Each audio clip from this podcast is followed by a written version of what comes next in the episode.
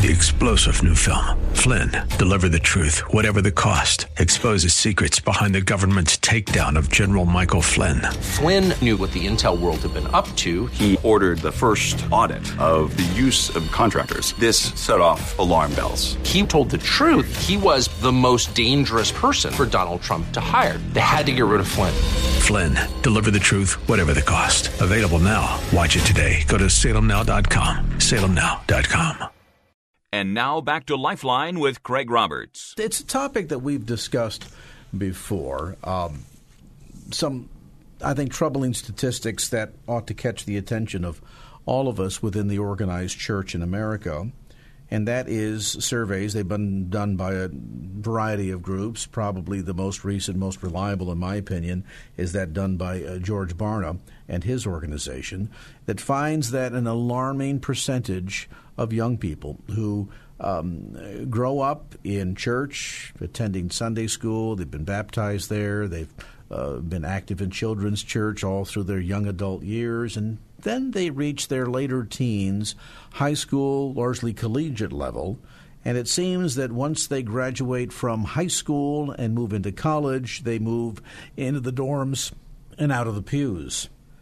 And the question is why? What's going on in the lives of young people today where they feel perhaps that the church is not adequately addressing their needs?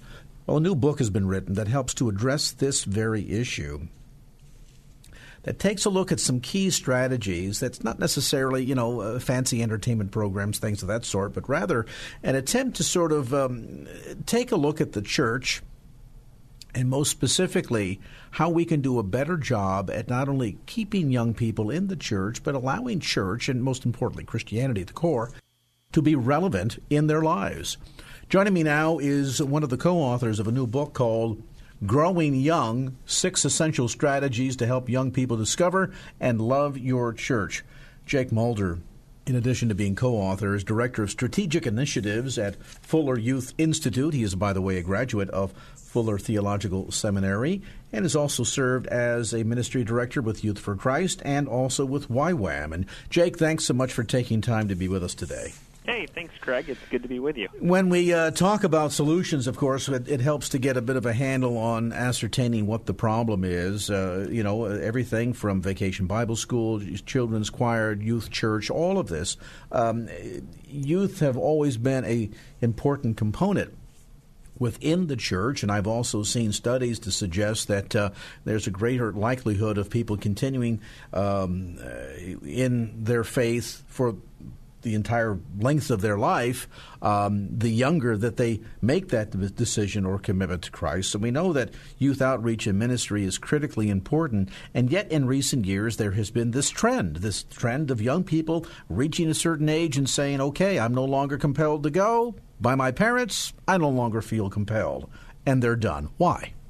Yeah, exactly, Craig. In many ways, as you said, it's it's oftentimes, unfortunately, into the college dorm and out of the pews. And as you cited George Barna, the research from their organization often points to the fact that 40, 50% of those young people who grow up in the church end up drifting from God and the faith after they graduate from high school.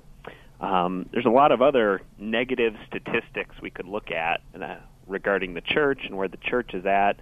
Pew Research had released uh, some results recently where 78% of the U.S. adult population used to identify as Christian. Now that's 71%. We could look at other negative statistics like uh, 18 to 29 year olds make up 20% of the U.S. population, but they actually make up only 10% of U.S. churchgoers. Uh, so, as you indicated, lots of bad news. There's there's a lot that we could point to of what's not working. But that's where we're so excited about this new research in the book Growing Young because we decided what if we looked past the bad news? What if we looked beyond the problems and the struggles? And what if we actually studied churches that are thriving in their ministry to teenagers and young adults? And in doing so, um, and you've looked at churches, of course, uh, uh, uh, uh, across the country, across denominational lines. You've looked at churches that were mixed, churches that were predominantly minority, churches that were predominantly white. any trends that you see, any commonality with those churches that seem to be doing the quote unquote better job at keeping or retaining young people? Yeah, very much. And before I mention a couple of those, one of the things I, I do want to mention were some of our surprises of what we thought we might find as a commonality that we, in fact, didn't find. So, as we began the study, we wondered if we might find that churches that are large would be more effective with millennials, with teenagers and young adults, or uh, maybe it's churches that have a big budget, or it's churches that have been recently planted, or it's churches that have just this off the charts cool quotient or uh, they you know uh, their worship is like a rock concert or they've got a laser light show and fog machines or a hip cool young pastor. And we can with confidence say from the churches that we've studied uh, it was not about any of those single things that led to effectiveness with young people. Interesting one of the things that strikes me about this, and I mentioned this in my introductory remarks, that we used to do historically a good job as the church in providing uh, places for young people. But I wonder if there's a degree to which maybe that has backfired on us. And I, I pose that question because um, one of the things, certainly, and if we compare, for example, young people that get involved in gangs, yeah. Uh, typically, what do we see? We see young people coming from broken homes, uh, single parent families, divorced families. We see young people who largely will get involved in gangs because there's not only a sense of community there and a sense of power, but a sense of belonging, a sense of feeling like you're in a, in a way in a surrogate family. And I wonder if we have come to perhaps in this day and age made a mistake by putting so much emphasis on in a sense, isolating young people because it's children's church, it's youth ministry, it's young people's outreach, that somehow we want them separate and apart from what the rest of the adults do. That, in a sense, have we, rather than embracing them so that they get a sense of being in, in that greater community, rather isolated them? Yeah, Craig, I think you're very much onto something that in many ways lines up with our research. Uh. So, what, what we've landed on uh, as kind of in a nutshell, our study, we've landed on six core commitments that we think are essential for the whole church. And I say whole church because not just the children's church, not just the youth ministry, not just an independent young adult ministry. These are six core commitments that are vital for the whole church culture to buy into. And uh, one of those six, in fact, is something very close to what you mentioned, we've come to call it that these churches prioritize young people and their families everywhere. So they're prioritized in every area of the church. And while that sounds uh, intuitive in some ways or even obvious, what church would say we don't prioritize a younger generation? We found that there's often a strong difference between uh, the rhetoric or the language churches use, perhaps their intentions to prioritize young people, and uh, what it actually looks like to prioritize young people well in practice. Well, and I guess like. there's also a difference between prioritizing versus ghettoizing. Very much, and unfortunately, what we've often done, and I want to emphasize that, that this has been done out of the best of intentions uh, in so many of our churches. So it's not been done out of neglect, it's not been done out of ill will. It's out of a desire that we want to reach and engage children, teenagers, young adults well but as you say, we've often segmented them off in their own corner of the church. If if a church has a large enough budget, perhaps we've built them their own youth room. We've hired them their own staff member as a youth pastor. The problem is that many teenagers, they might go through an average year of their ministry calendar and hardly ever interact with adults who are outside of their age range. Well, the other issue too is, and I always thought this when uh, that part of the service, typically very early on, came, and the children were quote unquote dismissed to head off to their own church. And I thought, I wonder how many of them um, quietly wondered to themselves as they're sitting in youth service, what's going on back in the adult service that the adults don't want them to hear. Uh, I, I, mean, you know, there, there's always that sense that well, you're trying to block me from something or or, or leave me out, and uh, you know, children see enough of that when parents say, well, you can only go to certain types of movies, you have to be in bed at a certain time. we understand that part of this is good parenting. But part of it, I think, lends, lends itself to that sense of of being um, not only isolated but almost. And, and, again, I have to concur with you at, at this level, Jake. It's not done with malintent, but I think the unfortunate consequence is that some young people, as a result, may feel as if they're being treated like they're second class citizens. Yeah, and if I can share an example from one church that stood out in this area in our study, it's it's First Baptist Southgate. They're located in South Los Angeles, and uh, they're a predominantly Latino congregation. Uh, originally, the church was predominantly Spanish speaking. And what happened in this congregation is the parents, the grandparents had, had moved to the United States, spoke exclusively Spanish. Well, as they had children, as they had grandchildren, uh, those children and grandchildren were growing up in an English speaking environment in Los Angeles and spoke almost exclusively English. So, as they got a bit older and they were looking at their worship service, the church was faced with this decision of we can keep our worship service in Spanish so that the grandparents, the parents understand what's happening, and we could start a separate English ministry somewhere else or on the side or in another part of the building uh, in order to minister to the children, the grandchildren in the church. But as they reflected on that, they just realized that wasn't who God had called them to be as a congregation. And they reflected if we were to do that, it's only going to drive a wedge between generations. Uh, and so, uh, you know, bless them, the adults, the parents, the grandparents in the church said, even though this is going to cost us something and something very important to us of our language, we are willing to go about the process of integrating young people into our service, of letting English be a portion of each of those services. So we saw situations when we visited this church where you had uh, a grandchild and a grandparent, and the grandparent did not understand parts of the service that were being given in English, but was willing uh, to go there and was willing to do that because of his deep love for his grandson. And the church as a whole embraced the young people in that church. So uh, just one example of what that looked like in practice, and often what it costs both generations. Uh, but yet, that sense of coming together in unity and not driving a wedge, but rather um, embracing. Uh, I, is obviously, as you're suggesting, makes a big difference. There's another d- dynamic to this that I want to talk about after the break, and that is with so much emphasis in our culture on young people and youth, and let's be honest about it. As you get older, don't you look back? Come on now. I mean, I'm Jack Benny's age plus a number of years, and yet there's the sense that, gee, if I could only go back to my 30s, uh, if I could go back to my, well, I won't go any further. We want to recapture that. We have a sense that there's something about vigor and vitality and energy and enthusiasm that, that is inherent to, to being younger. And yet, with so much emphasis on such things, it seems as if they're at least in areas where the church, rather than embracing that and giving credence to that and acknowledging that, instead somehow demonizes it.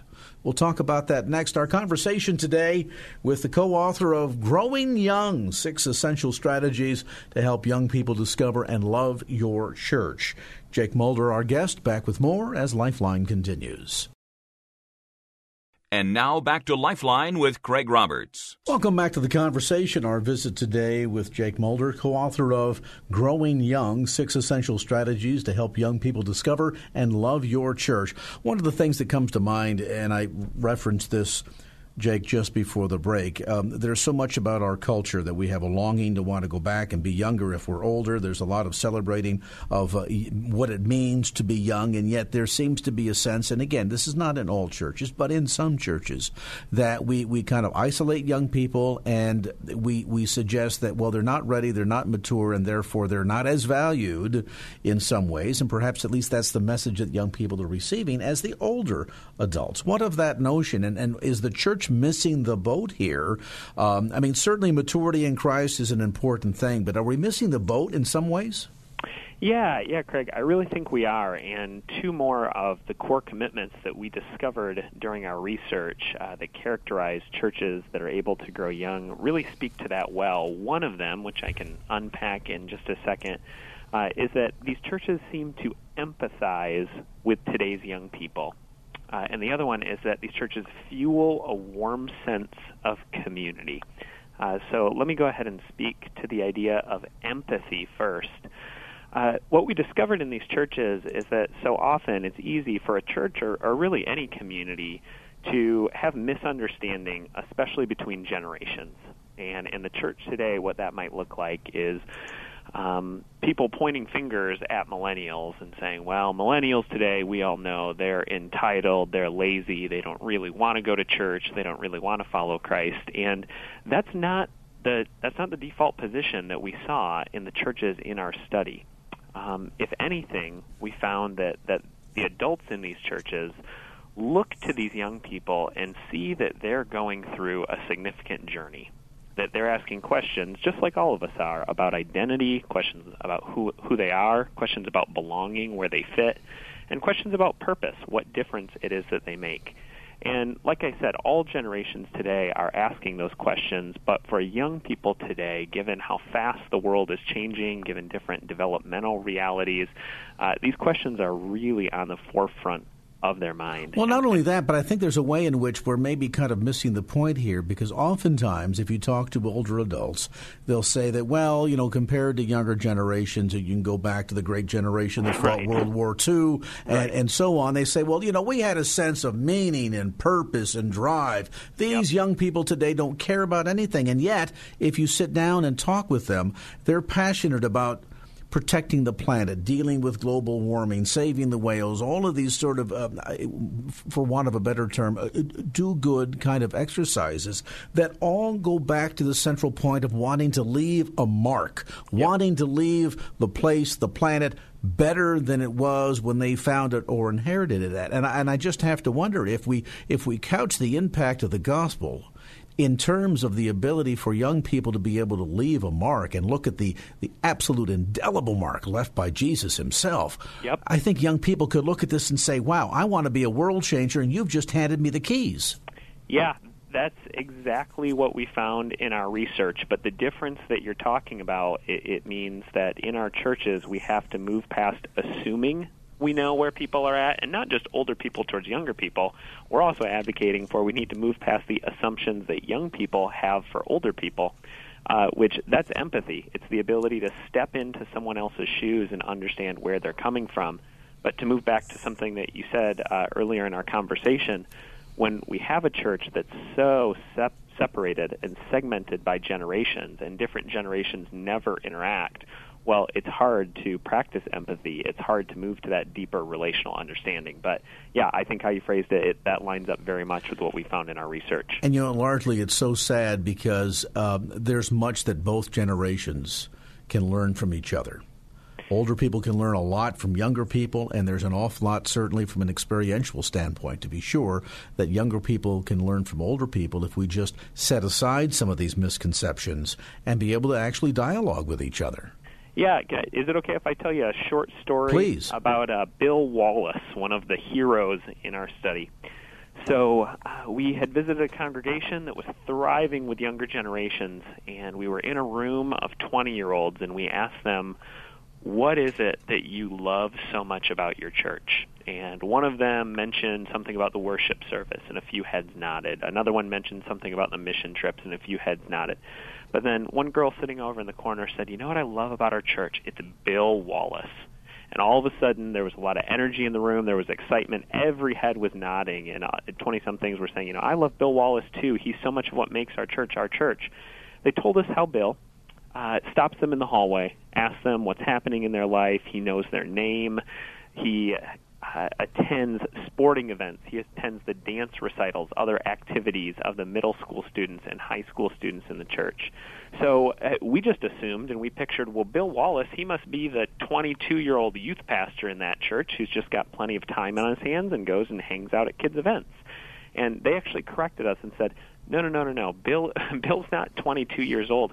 Bill is actually 76 years old. Uh, and Bill has made an intentional decision in his retirement years that he is going to invest in the young people in that church. He knows their name, he cares for them, he shows up, and they love Bill Wallace and they love their church because of the way he invests in them. So, one of the stories that we've been telling of, of just something that we, we love about our research, how different generations are being connected. And it's like you said, we think that young people need the church and the church needs young people. And when the two are together, that's a beautiful thing. And you know, at the end of the day, that story of Bill that you share so wonderfully illustrates that this is not complicated.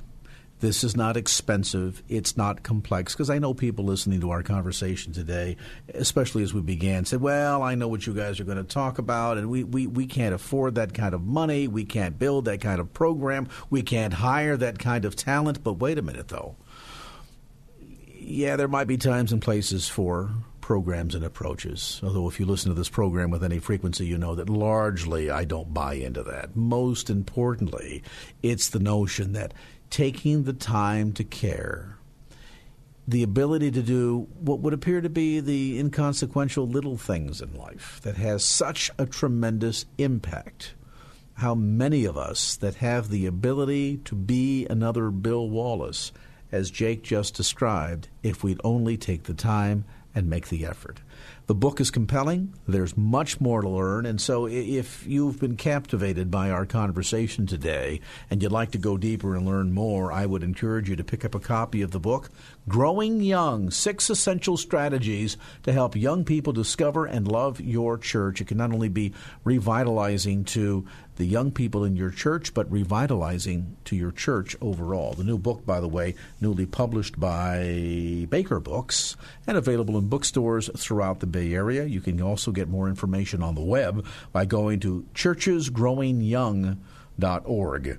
That's churchesgrowingyoung.org. And our thanks to co author Jake Mulder for being with us today on this edition of Lifeline.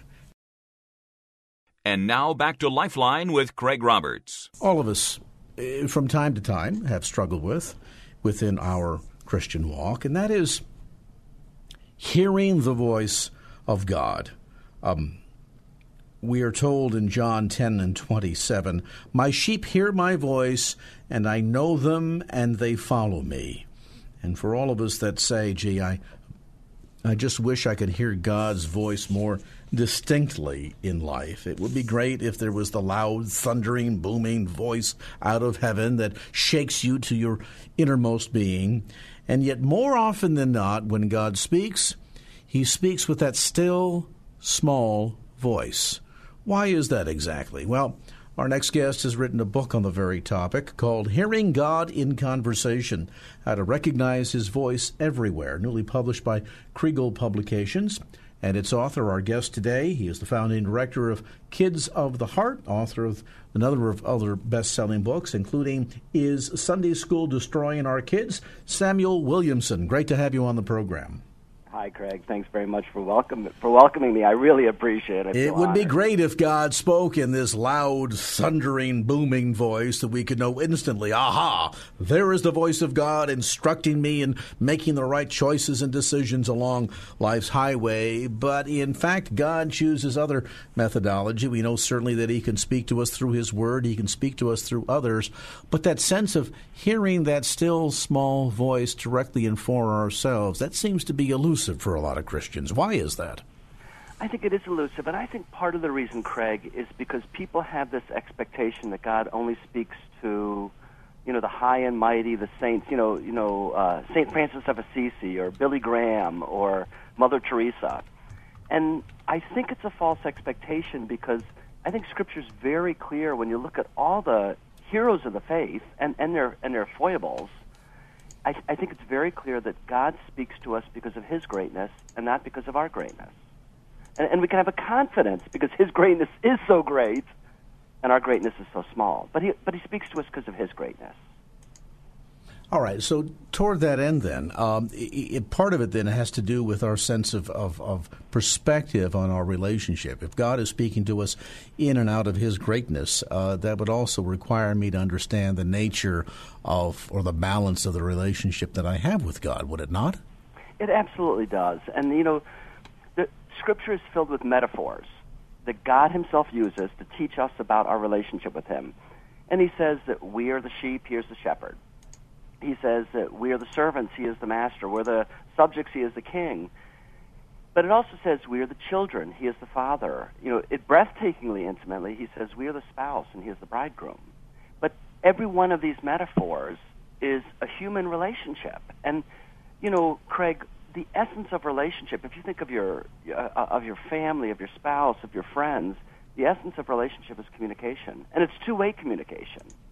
And I think when we read Scripture, Scripture overflows with the idea of God wanting to speak to us, wanting us to recognize His voice.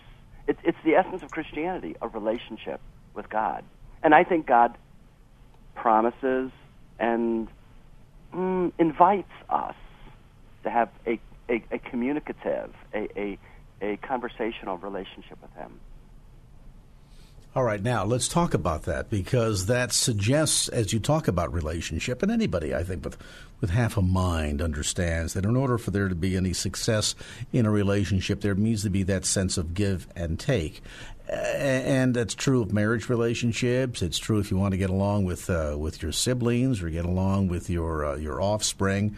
Uh, but with that said, it, it, it, it's kind of a curiosity in that uh, so often when we we think about conversation with God, what we really think about or engage in is monologue.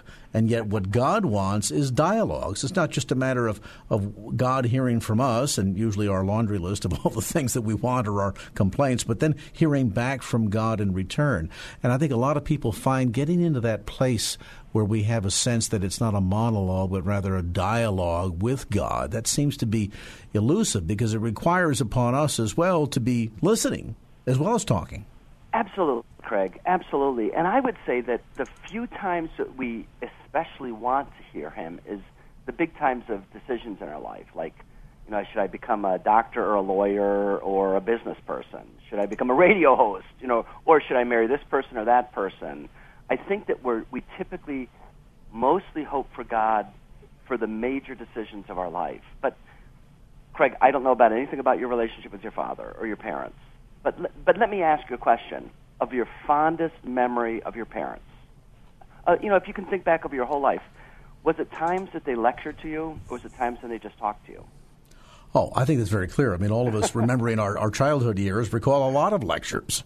Uh, and yet, as, as profound as those moments might have been, uh, my, my dad, who, uh, who went to be with the Lord, I still, at 8 o'clock on Sunday evenings, pause, and there's that sense of, of uh, that gap because Yeah. while we talked throughout the week at various times, uh, 8 o'clock Sunday evening seemed to be the time when the week was over with, the weekend was over with, and we had a chance to get on the phone for a half hour, 45 minutes, an hour, whatever it took, and just dialogue, just converse back and forth, and he'd tell his stories, and I would tell mine, and and I, I cherish those moments probably more so than the lectures.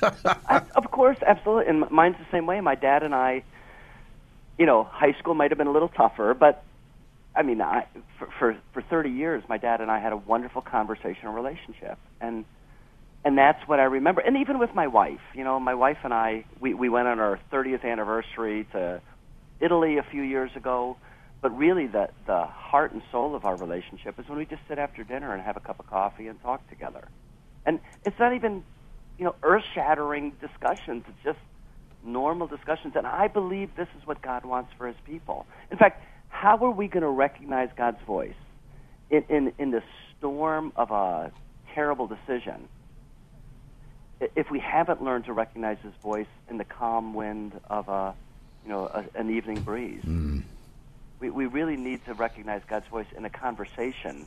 If we're going to learn to recognize His voice in those very desperate times when we have to make a hard decision. There is a reason why, and, and God certainly, in His infinite power, could choose to use the loud, thundering voice from the heavens, as we all uh, sort of think of, you know, via our experience in the movies. And yet, God, I think, purposefully has chosen to instead speak through, as we see articulated in Scripture, through the still small voice. And I'm going to ask you why you think that is and what we can learn from that when we come back to more of our conversation. Samuel Williamson with us today. The book, Hearing God in Conversation How to Recognize His Voice everywhere. The new book, by the way, newly published by Kregel Publications. You'll find it at bookstores throughout the Bay Area, as well as you can order directly through Samuel's website at beliefsoftheheart.com. A brief time out. Back to more of our conversation as Lifeline continues. And now back to Lifeline with Craig Roberts. We are back to our conversation, and Samuel Williamson, our guest today, his new book, Hearing God in Conversation How to Recognize His Voice Everywhere. Now, Samuel, God being God, he can choose to communicate by any means he desires. We'll recall a time when he chose to communicate through a burning bush, as uh, Moses had the experience. Uh, we, we know that he could open up the heavens with a thunderous voice, but instead, for the most part, for most believers, um, rather than the loud, thundering voice that we would know as it shook us to our very core that it was clearly the voice of God, instead, God chooses to speak in that that still small voice, as Scripture tells us. Why is that? Is that is that it's got to be God is a very purposeful God. There's got to be a reason behind that. I, I think there's two reasons, Craig, and I think the first is we're all familiar with the passage in First Kings. I think it's 19, but it might be 20, where God speaks to Elijah out of a still small voice. But the background of that is Elijah has just been involved in one of the greatest miracles God does in the Old Testament. You know, there's this big contest between the prophets of Baal and the prophet of God, Elijah. And Elijah builds this, you know, he puts he puts together an altar and he puts together the wood on it, he puts a sacrifice on it, and God sends a fiery bolt down from heaven, burns up the sacrifice and the wood and the water and the stones and even the earth. And nobody changes. I mean, Elijah is expecting the people to rise up against Ahab and Jezebel. You know, if not rise up, at least he's expecting some some some protesters out front saying, "We want the Lord," you know, "We want the Lord," but nothing happens. And and Elijah becomes terribly depressed, and he goes down to Mount Sinai, and that's where it's very interesting. God says an earthquake came by, but there was no, but God was not in the earthquake. A whirlwind came by, and God was not in the earthquake, in the whirlwind and a fire came by, and God was not in the fire. And the thing that's so funny is that when God spoke to Moses, he spoke out of the fiery bush. So he spoke out of fire. When God spoke on Mount Sinai to the people of Israel, he spoke out of an earthquake. And when God spoke to Job, he did speak out of a whirlwind. So it's not that God doesn't speak in those things.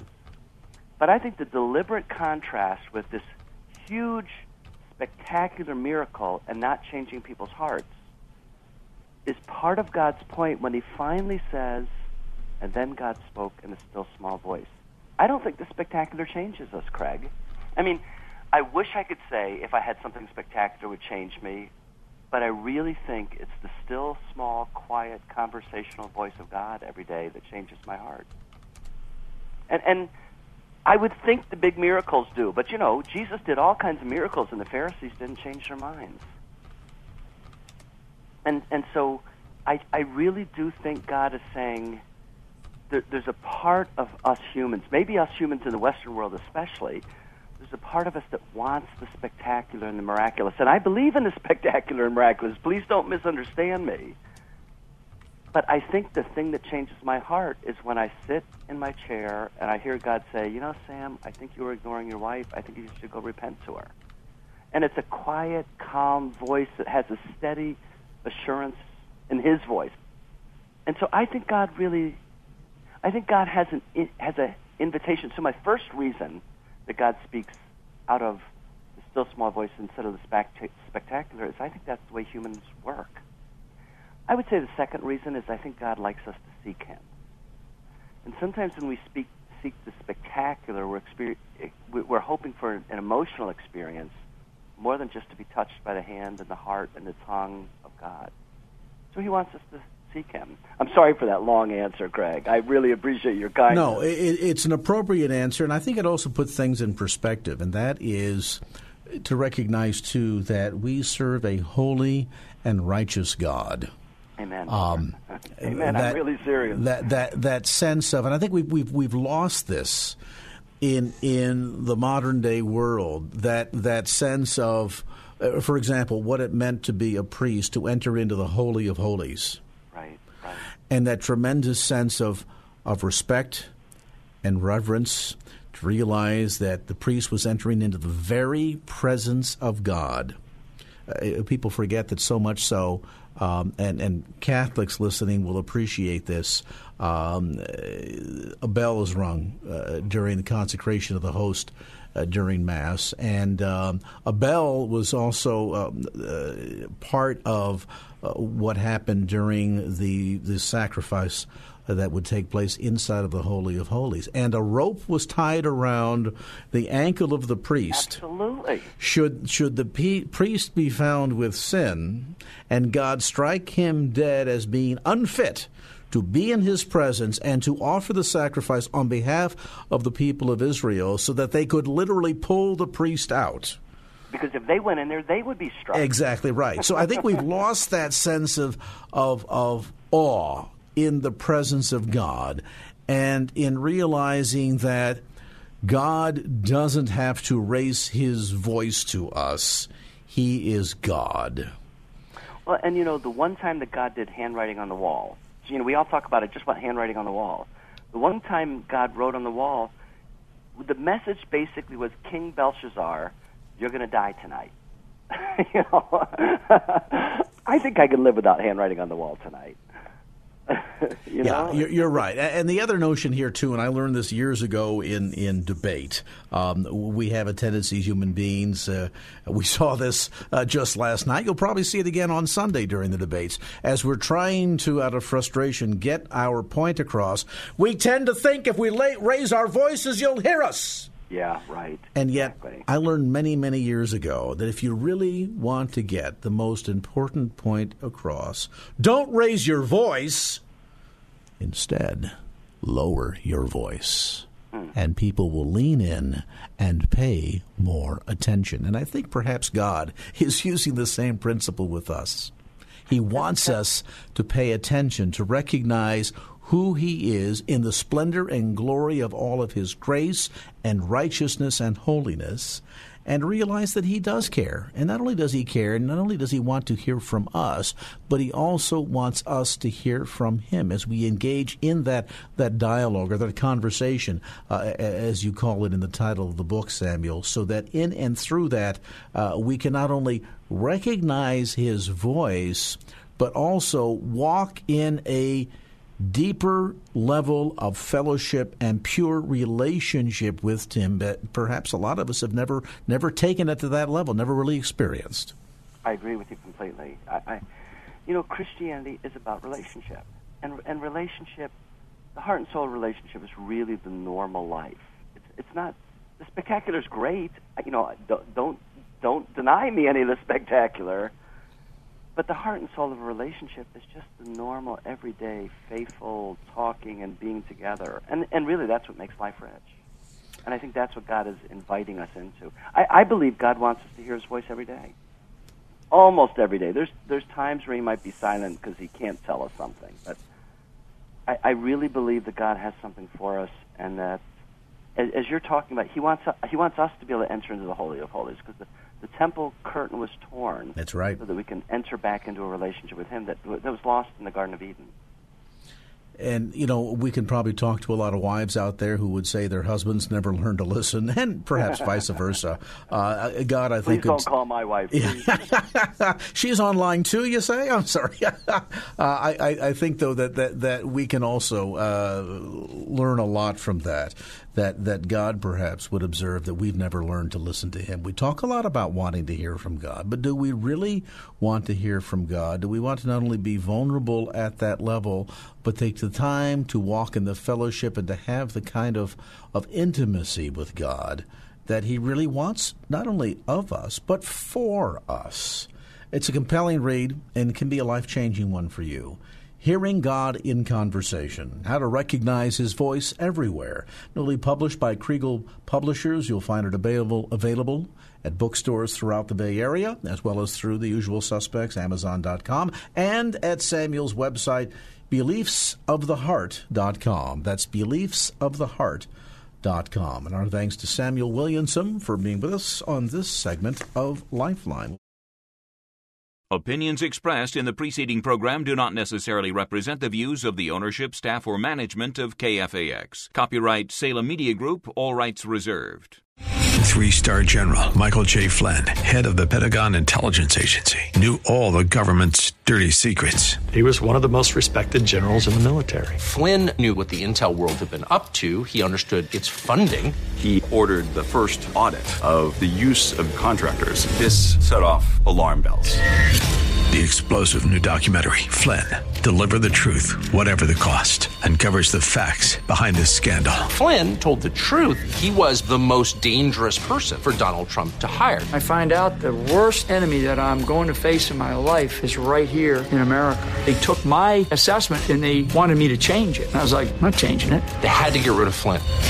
With in depth interviews, archival footage, and never before seen personal records of the man behind the headlines. I just felt like I was drowning. Flynn, deliver the truth, whatever the cost. Available now. Watch it today. Go to salemnow.com. Salemnow.com.